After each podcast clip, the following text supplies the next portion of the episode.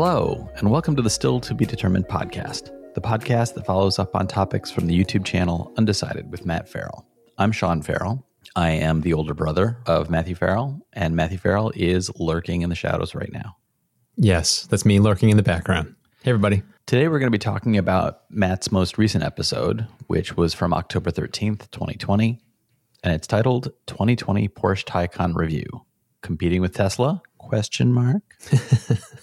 Before we get into the nitty gritty of the Porsche, and actually considering how expensive they are, I don't imagine they have much nitty or gritty.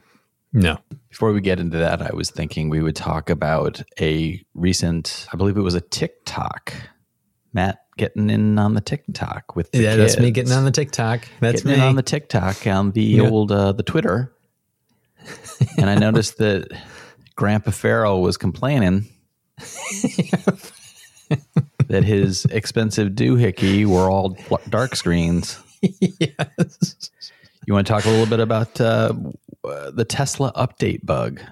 What Oh, happened? this, this this was a fun one. I was telling a friend yesterday about this. The timing of this couldn't have been better because I'm working on a Tesla Model 3 two years later. My my thoughts and opinions of the car now versus when I got it. I just finished that script. And one of the things I talked about a lot in the script was the software updates and how amazing it has been for the software updates.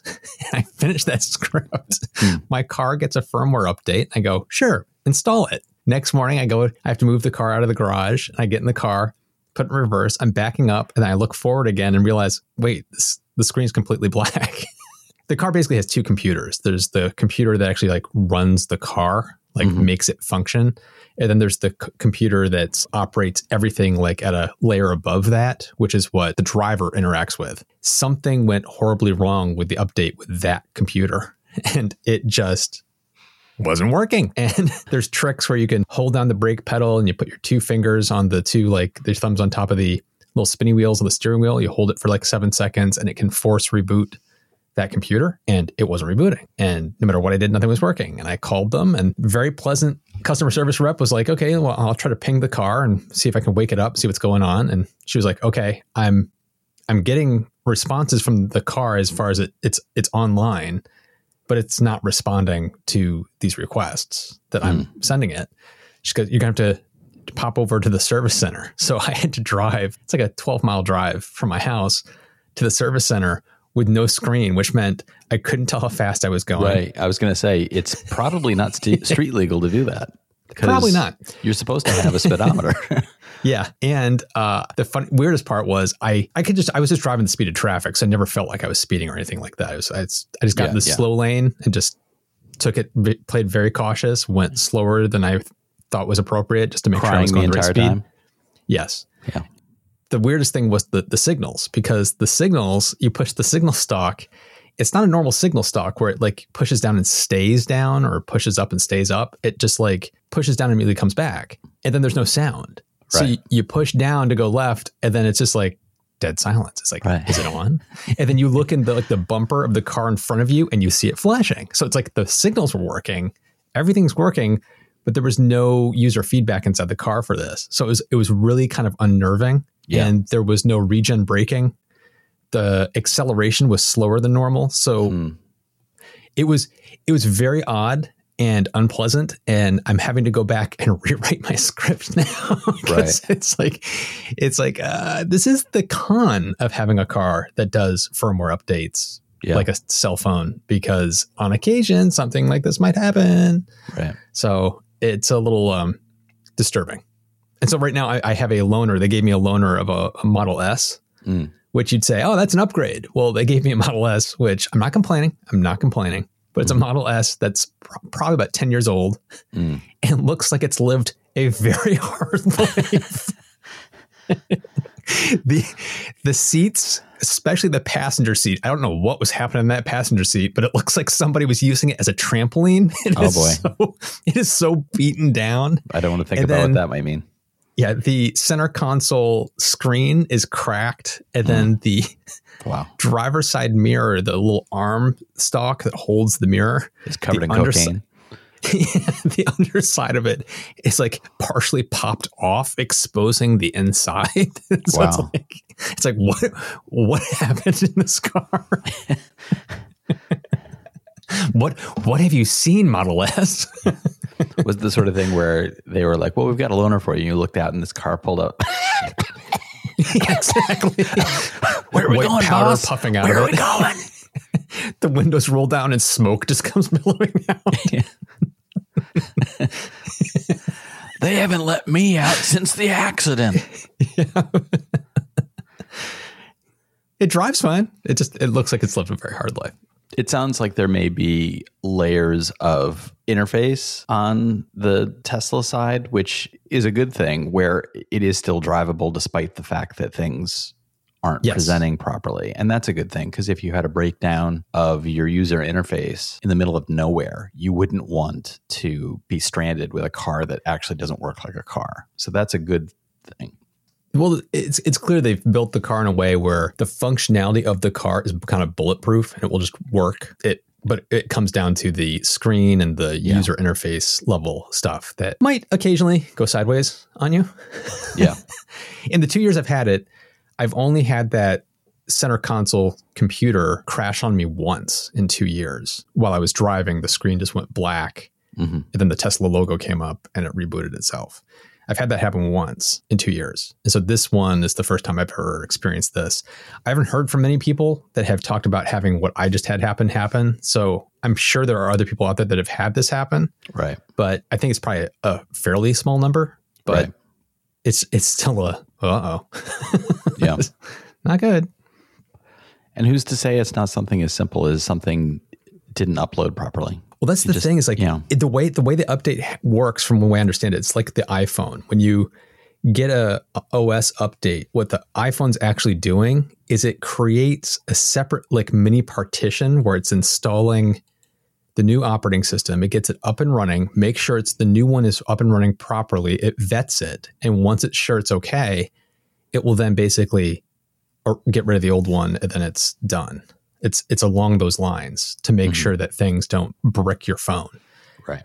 I'm not 100% sure if Tesla's doing the same thing, but it wouldn't surprise me that they are because when you're going through the installation process, there's a whole verific it downloads, it does this verification to make sure that the download is proper, it installs it, and then there's a verification process that it updates. So it's like I have a feeling it's something somewhat similar, but it seems to me in my, my case, uh, there's something else they could be doing Right. to try to pre- prevent this from happening. And uh, the guy at the service center, when I reached out to him and said, any update on the diagnostics? And he said, not yet, but it's looking like all he said was, one of your computers really did not like that update. Hmm. so it's like, what is what does that mean? That starts to sound like I know there are instances of specific pieces of hardware that are manufactured with an error in the manufacturing, yes, and that that then breaks correct. because of an update. And it's so it may be isolated to one batch of chips or something like that, or a processor or something in, in your car. So it's Yeah, there could, there could have been something faulty with Yeah. something in my car that caused this to happen. Yeah. I had a clearly nowhere near the same level of of experience, but I noticed over it literally took me 2 or 3 days for things to start to seem huh for me as I would try to use my Xbox to play games. The Xbox is in the living room and we use it 90% of the time Mhm. for uh, streaming apps. So it's in the living room and we're using it as our streaming system. But occasionally I will want to play a game. And a couple of days ago, I sat down and tried to start up a game, and the game came up with an error that, on the screen that said, um, for some reason, this game is this app is taking too long to load. Hmm. And I was like, oh. And I then my girlfriend walked in the room. It was time to start watching the movie we were going to watch. I'm like, oh, I turned everything, the gaming off, and we switched over to just watching the movie, which works perfectly fine. Then yesterday or the day before, I sat down and again tried to play a game, a different game, got the same error. And this time it was sort of like dots connecting. I'm like, oh, this isn't supposed to be happening. So I tried a different game, same error. And it turned out that this may be a cache error or something in the cache has gotten corrupted. And the solution was hard turn off the Xbox with your thumb on the power button, holding it down until it completely shuts down. Then mm-hmm. unplug the power brick. And I did that as we finished watching a movie and it was time to go to bed. And I shut it all down. I'm like, I'll just leave this completely shut off all night. Next morning, I plugged everything back in. Everything works now. But I thought it's 2020 and the solution for this error is literally unplug the device. Like there's no there's no setting inside the system for cache refresh. There's nothing inside the system to allow me to go in and say like I think this is the error, so I need to refresh my cache. And why would that not be something that they would give you as a setting? Because the worst thing that happens with with a cache refresh is your system now is going to take a little longer to start certain things because the cache is gone.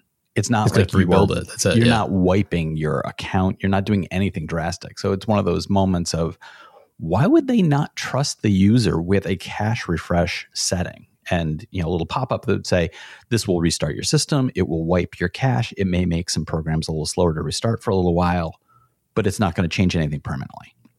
Like, mm-hmm. give me that control instead of it literally being unplug that power brick Yeah. let it sit for five minutes. Like that can't be the best solution here. But there we go. Uh, well, on my Model 3, when I went into the website for the FAQ about like troubleshooting your car, and one of the things they talked about was to push the brake, hold the two buttons down to do that force restart. Right. The second level thing that you could try was to actually power the car off, which I thought was funny. It's like you can actually turn the car off. And the instructions for how to do that were go into the system menu of your car. And I was like, I can't Yeah. because the screen's off. Yeah. so there's no way for me to turn the car off other than the software menu. It's like, oh, come on. It's like there's got to be some some hardware trick that they Yeah. could surface that could allow you to turn the car off if you need to. So I thought Yeah. that was pretty funny. It's like you're a little too software dependent yeah. here. Uh, you might want to rethink that. Switching now to the subject of the video, which is putting all the cache refreshes and Tesla updates to the side. We look now to our Lord and Savior, the Porsche Taycan. Por- Porsche. Taycan? Porsche? Porsche.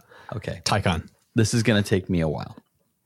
it, the, the, Porsche has the worst names in the world, and you know you have a problem when they release a YouTube video on the Porsche, you know, YouTube channel that says how to pronounce Taycan. Yeah. it's like, are you kidding?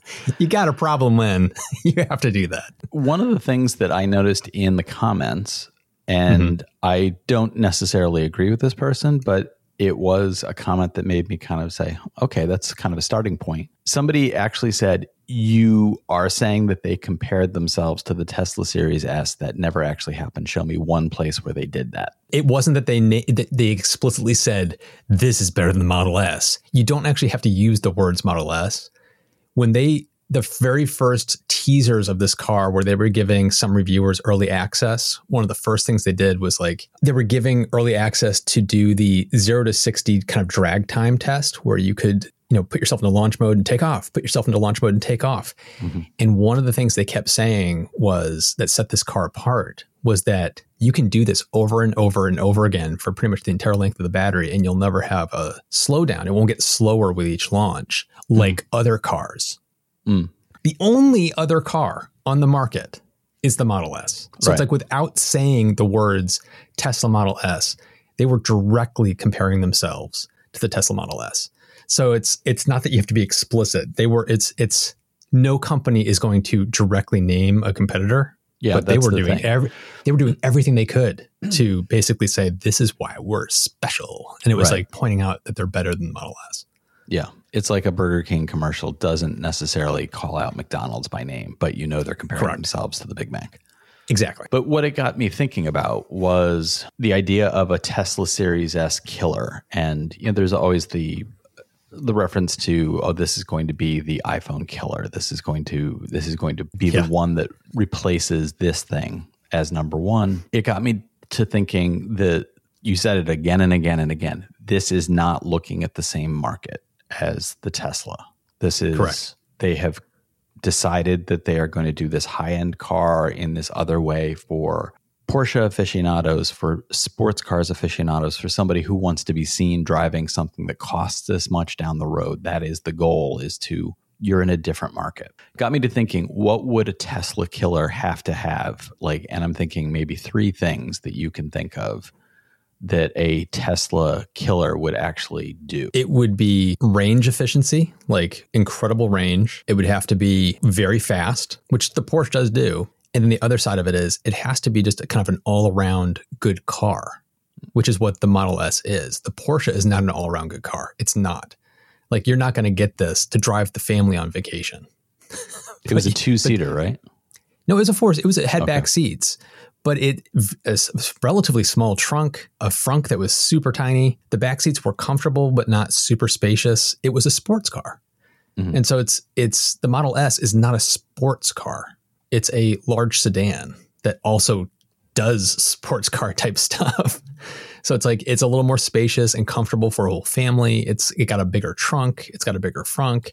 It's a little it's a better all-around car, especially because of the efficiency than the Porsche. So it's mm-hmm. like that's to me where a Tesla killer and there is one coming which is the Lucid Air which is in a similar price point as the Model S. So it's not like a Porsche $150,000 car. It's starting around $70,000, just like the Model S. It has incredible range. It's going to have a 500 mile range. It's got really fast zero to 60 time, just like the Model S. It's like, it is neck and neck, like a gorgeous, large luxury sedan.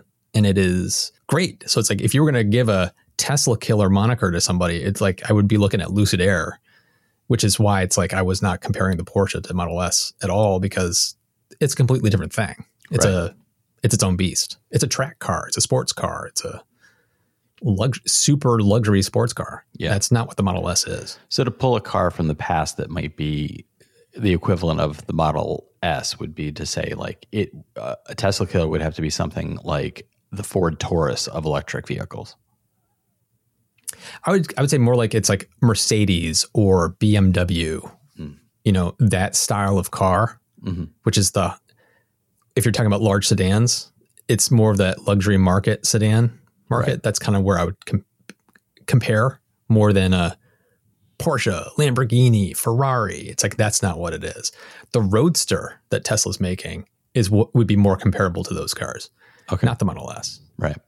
And so that is an interesting response because then it puts the other car manufacturers that are playing catch up right now with Tesla, like Ford. Mm-hmm. It sort of highlights the fact that they may already be largely in a completely different market than Tesla. It, it, they kind of are because like Tesla started at the high end and has been working their way down. Right. Like the Model 3 and the Model Y are getting closer to that mass market price point where mm-hmm. Ford and GM, they're already in that mass market price point. So right. it's like they're kind of coming at it from different angles. And VW is just la- starting to launch their ID3 and their ID4 SUV mm-hmm. um, in Europe and here in the United States, those cars are going to be priced mass market. Like the ID3, I think is going to be the equivalent of $25,000. I'd have to double check that. But these are EVs that are finally getting into that price point where pretty much all of us shop for cars if you're looking for a car. So Tesla's been working their way down to that.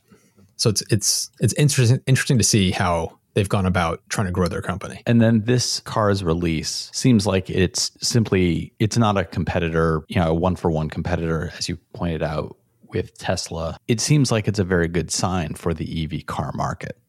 Oh yeah. I said it right at the end of the video. It's like I love that this car exists. Not everybody it, when I went to fully charged at the beginning of this year, I was kind of surprised at how many people were talking to me. You know, they were fans of the channel and they were introducing themselves. And it was very clear that they don't care about the environment. They're not getting their Teslas because it's greener. They're getting these Teslas and they love their Teslas because they're fast and they're fun and they're beautiful and they just love the car and the company.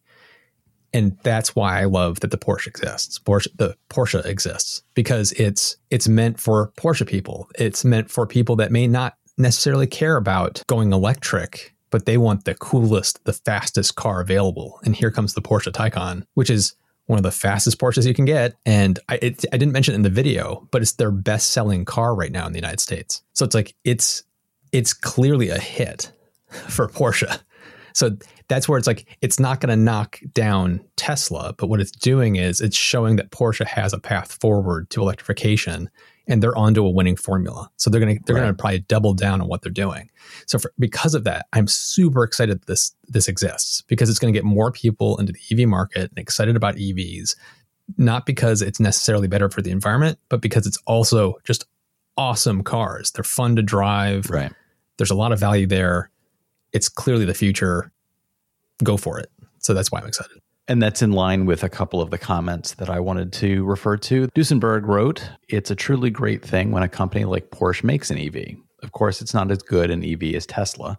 It's Porsche's first EV in 100 years, but it's a good car, and the next one will be even better. Cars like Taycan are pushing the envelope for all electric cars, even Teslas.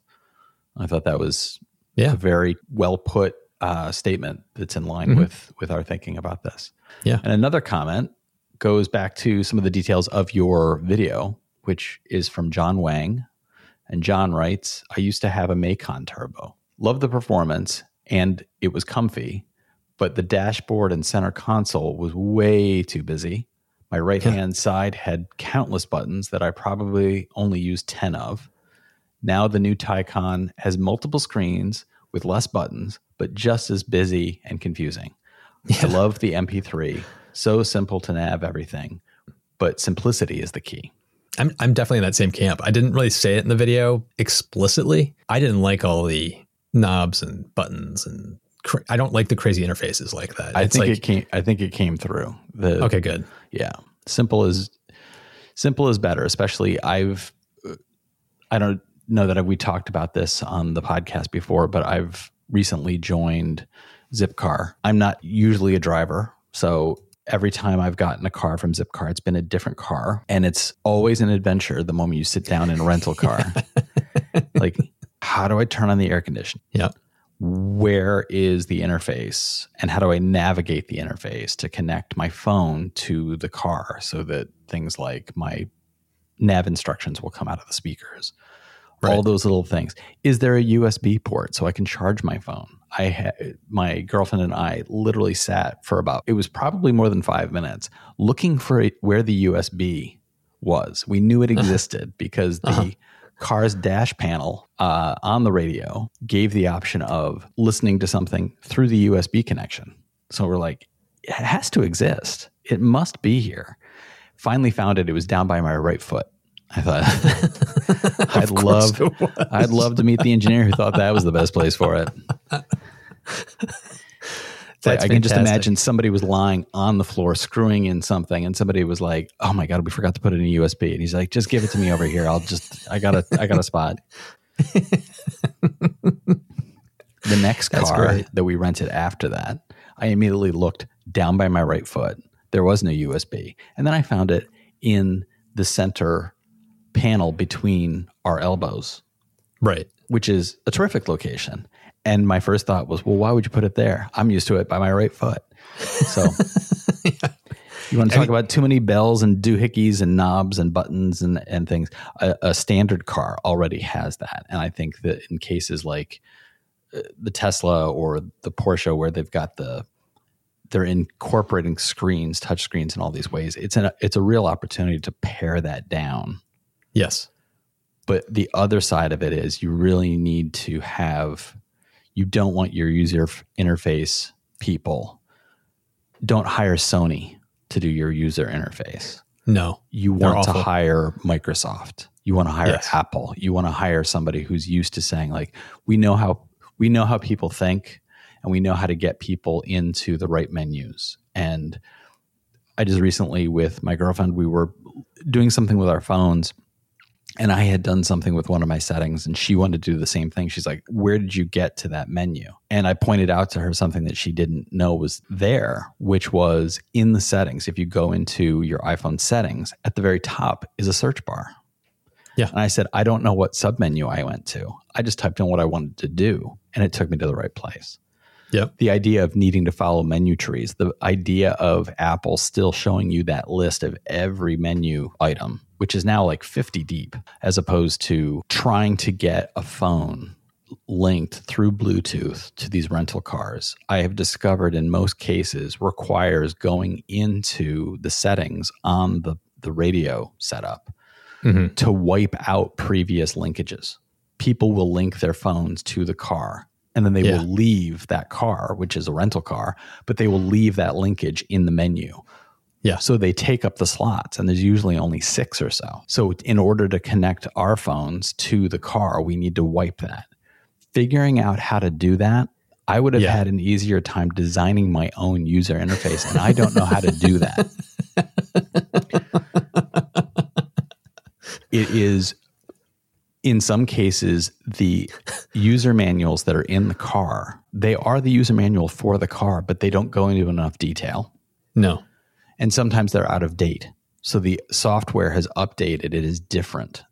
In multiple cases what i've had to do is i go on my own phone and i go to youtube and i look through youtube for videos on how to do this because of course there's somebody out there who's like i think this might help somebody yeah. So I found a video that had 17 views and it was how to wipe the iPhone menu from your car. And I was able to do it and we were then able to link our our phones. But the user interface to do that is terrible. Yeah, oh, terrible. yeah. So my hope would be that the more cars depend on these touchscreens that they really get smart user interface designers in there and they really think about not only ease of use, but also ease of use because if you have somebody driving a car, you don't want them looking down and having to figure out what to tap on a screen. Yes. Uh, that's one of the complaints that people typically have about the Model 3 and Model Y is that there aren't enough buttons and stalks and things to do that with tactile feedback. You have to look at the screen. I've driven the car for two years and I can tell you I barely touch the screen right. ever. And so it's like everybody's different, but at the same time, I've been able to figure out ways to do everything I need to do 95% of the time with the controls and the steering wheel and the stalks.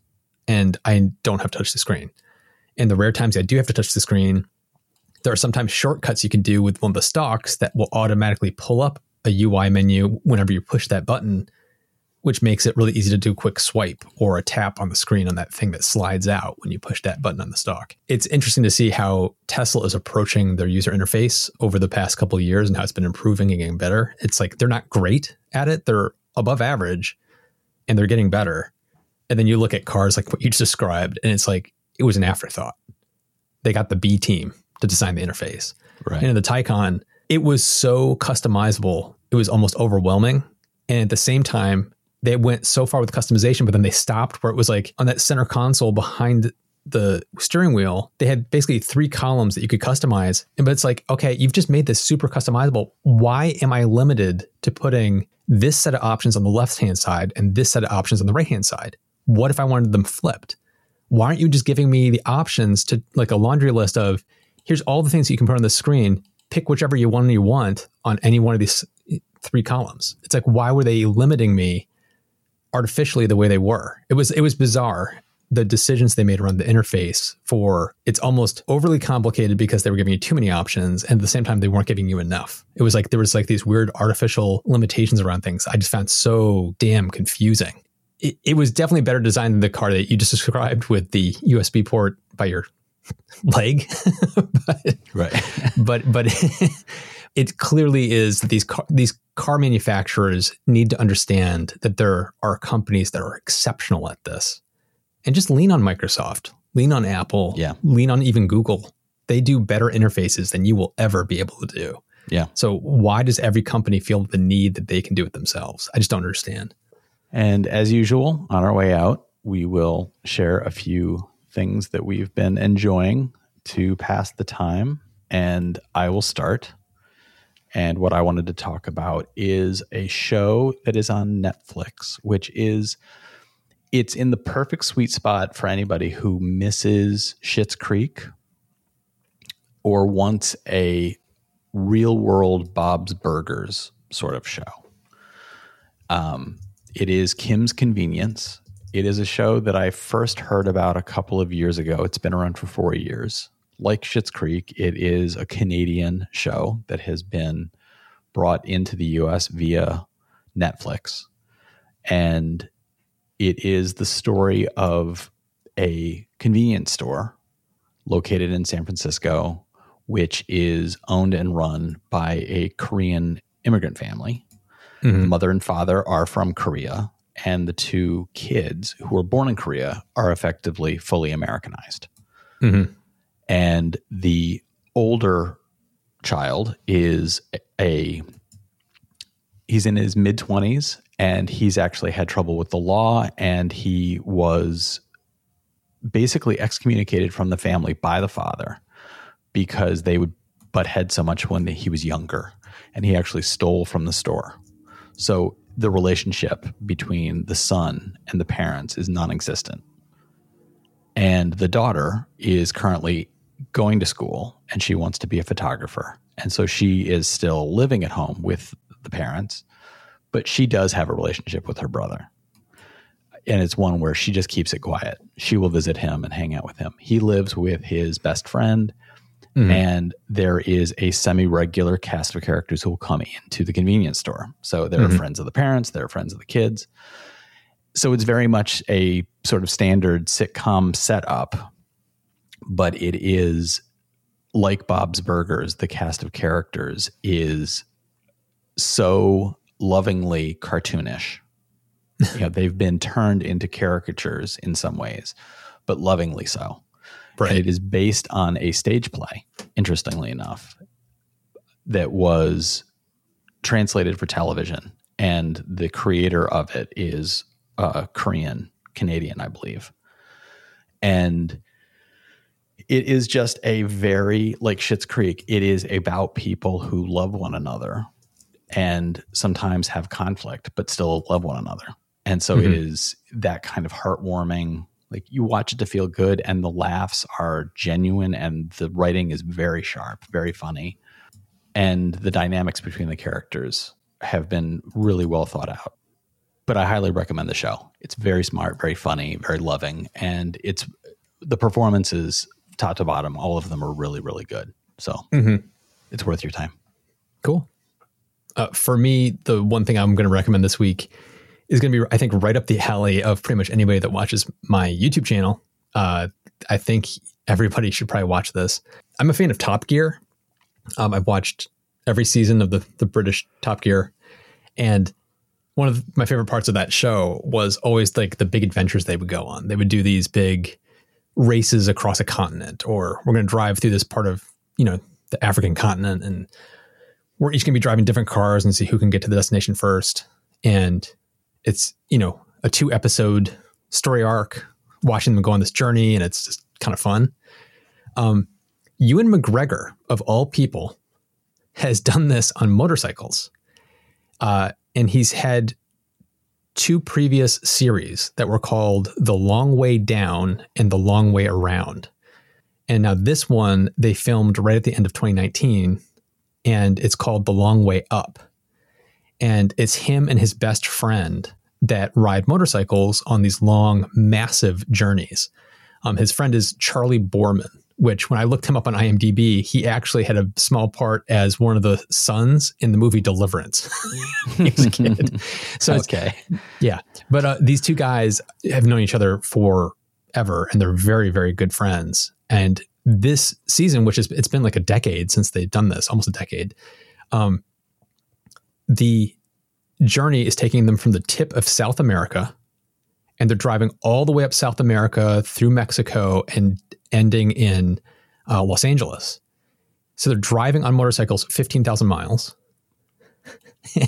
and they decided for this one to do it on electric motorcycles and then for their chase cars, for the supporting production crew, they wanted to do it in electric trucks. They wanted to be all green. Ewan McGregor is really into electric vehicles. I mean, he's actually having a classic VW Bug converted to electric by the uh, company EV West that's in California near Los mm-hmm. Angeles that does classic car conversions. Like, so he's really into this. His house is all powered by solar panels and batteries. So he's completely green he's into this. So it was kind of like, well, let's not just do this the normal way. Let's do this with EVs. The problem is, is that there's nobody that has at the time that they were filming this, there was nobody that had EV bikes on the market that that would do what they wanted it to do, and there's no EV trucks on the market. So they ended up talking to Harley, who has an EV Harley coming, but it's not on the market yet. And mm-hmm. they talked to Rivian, who's the company making uh, one of the first electric trucks that's going to be coming to market sometime. I believe it's next year. Um, it, what's so fascinating about this is that the Rivians that they're driving and that the Harleys that they're driving were built specifically for them. And they're technically the first in existence. So the bikes they're riding have VIN numbers of like literally 000001 and 00002 and the same exact thing for the Rivians. So like these Holy are cow. like hand built because their manufacturing lines aren't pumping these out yet. So these are hand built, custom just for them. And the, even then, they were modified from what they're planning on building because they're going to be driving through freezing temperatures through the Andes Mountains and through hot areas, through deserts, and mm-hmm. it's off roading and awful temperatures. And so they there was all this kind of crazy customization that had to be done. So the first two episodes are all about them working with Harley and Rivian, trying to get these cars the way they need them. And then there's no charging infrastructure whatsoever up through South America where they're going. And right. so Rivian actually installed a whole bunch of uh, level two chargers, something like several hundred of them up the coastline of South America. No kidding. so they could do this. It's insane what they had to do, the logistics they had to do. And in the first two episodes, when they start their journey, these guys were so out of their element of what they had to do for charging that they it it wasn't the fault of going electric. And Ewan said this several times. He said, I am so a proponent of electric. I feel like what I'm doing is showcasing why not to go electric. And he feels bad about doing what they're doing because he said it's putting the focus on the wrong thing. Because they, several times in the first like three episodes, they've run out of charge. They've had to be rescued by uh, like like diesel generators to charge them up, which defeats the purpose of having an electric vehicle. Right. Challenges of having to plug into people's like outlets in their kitchens to charge their car, their bikes up, and there's and because they're in areas of the world where the electricity is not very powerful, it's not powerful enough to charge the electric cars and the, oh, the electric Lord. Motorcycles. Their production crew ended up getting stranded and had to have a um, a semi truck. It's called tow charging where if you tow like a Rivian, this this is pretty much true for pretty much any car. This is the way electric motors work. But like you do tow charging where you tow the Rivian and in half an hour you can put like 80% of the battery charge back on the car because the motors and the wheels are turning, generating electricity, and that's going straight into the battery pack. Mm-hmm. So they had to have their t- Rivians towed for like half an hour to get enough of a charge back so that they could continue on their path it's insanity what they had to do. And part of the reason for this was they had not planned well enough to understand, okay, no, we really need to stay here a few extra hours to really charge up to 100% before we go. It was like, oh, let's just get going. And they would just get in the car and go. It's like, mm-hmm. you, you guys can't do that. And the temperatures were like incredibly cold, which kills the longevity of a battery. So it's, it's just been fascinating to see how they've hit this massive learning curve of how to do it, how they're dealing with it and I'm episode five now, and they're finally kind of getting their footing on how the charging works and what they need to do. And they're starting to get into areas that have better temperatures, so they're getting better range. And um, it's turning into what the other series were now. Um, and it's less focused on the electric side, and it's more about them just going on their adventure. Uh, but it's it's on Apple TV, and which not everybody has. But if you have it, I would definitely check this show out. It's it's really well produced. It's beautiful. They're driving through areas of the world that are absolutely gorgeous. And the time that we're living in right now, where you can't really travel anywhere, it's kind of just a, a fun. Oh, that's what it was like to travel to fun, exotic places. Um, right. So there's a there's that aspect of it too. So it's and and, and besides, you were saying like that that guy on that show is super hot. Ewan McGregor is a very very good looking man. Uh, I don't think it's possible for him not to look good looking. Like he sleeps in a tent, he gets out of the tent and he looks like Yeah. he's ready to pose for like, you know, some kind of GQ spread. It's like what what the what the hell? It's like how do so many of us just look the way we do and we look like a hot mess 90% of the time. And then there's I, don't know how to say it, douchebags like Ewan McGregor that look no matter what he does, he looks good. It's like, what, Yeah. what is up with that? What what is up with that? Somebody explain that to me. But Yeah, Anyway, I- it's it's a it's a fun show.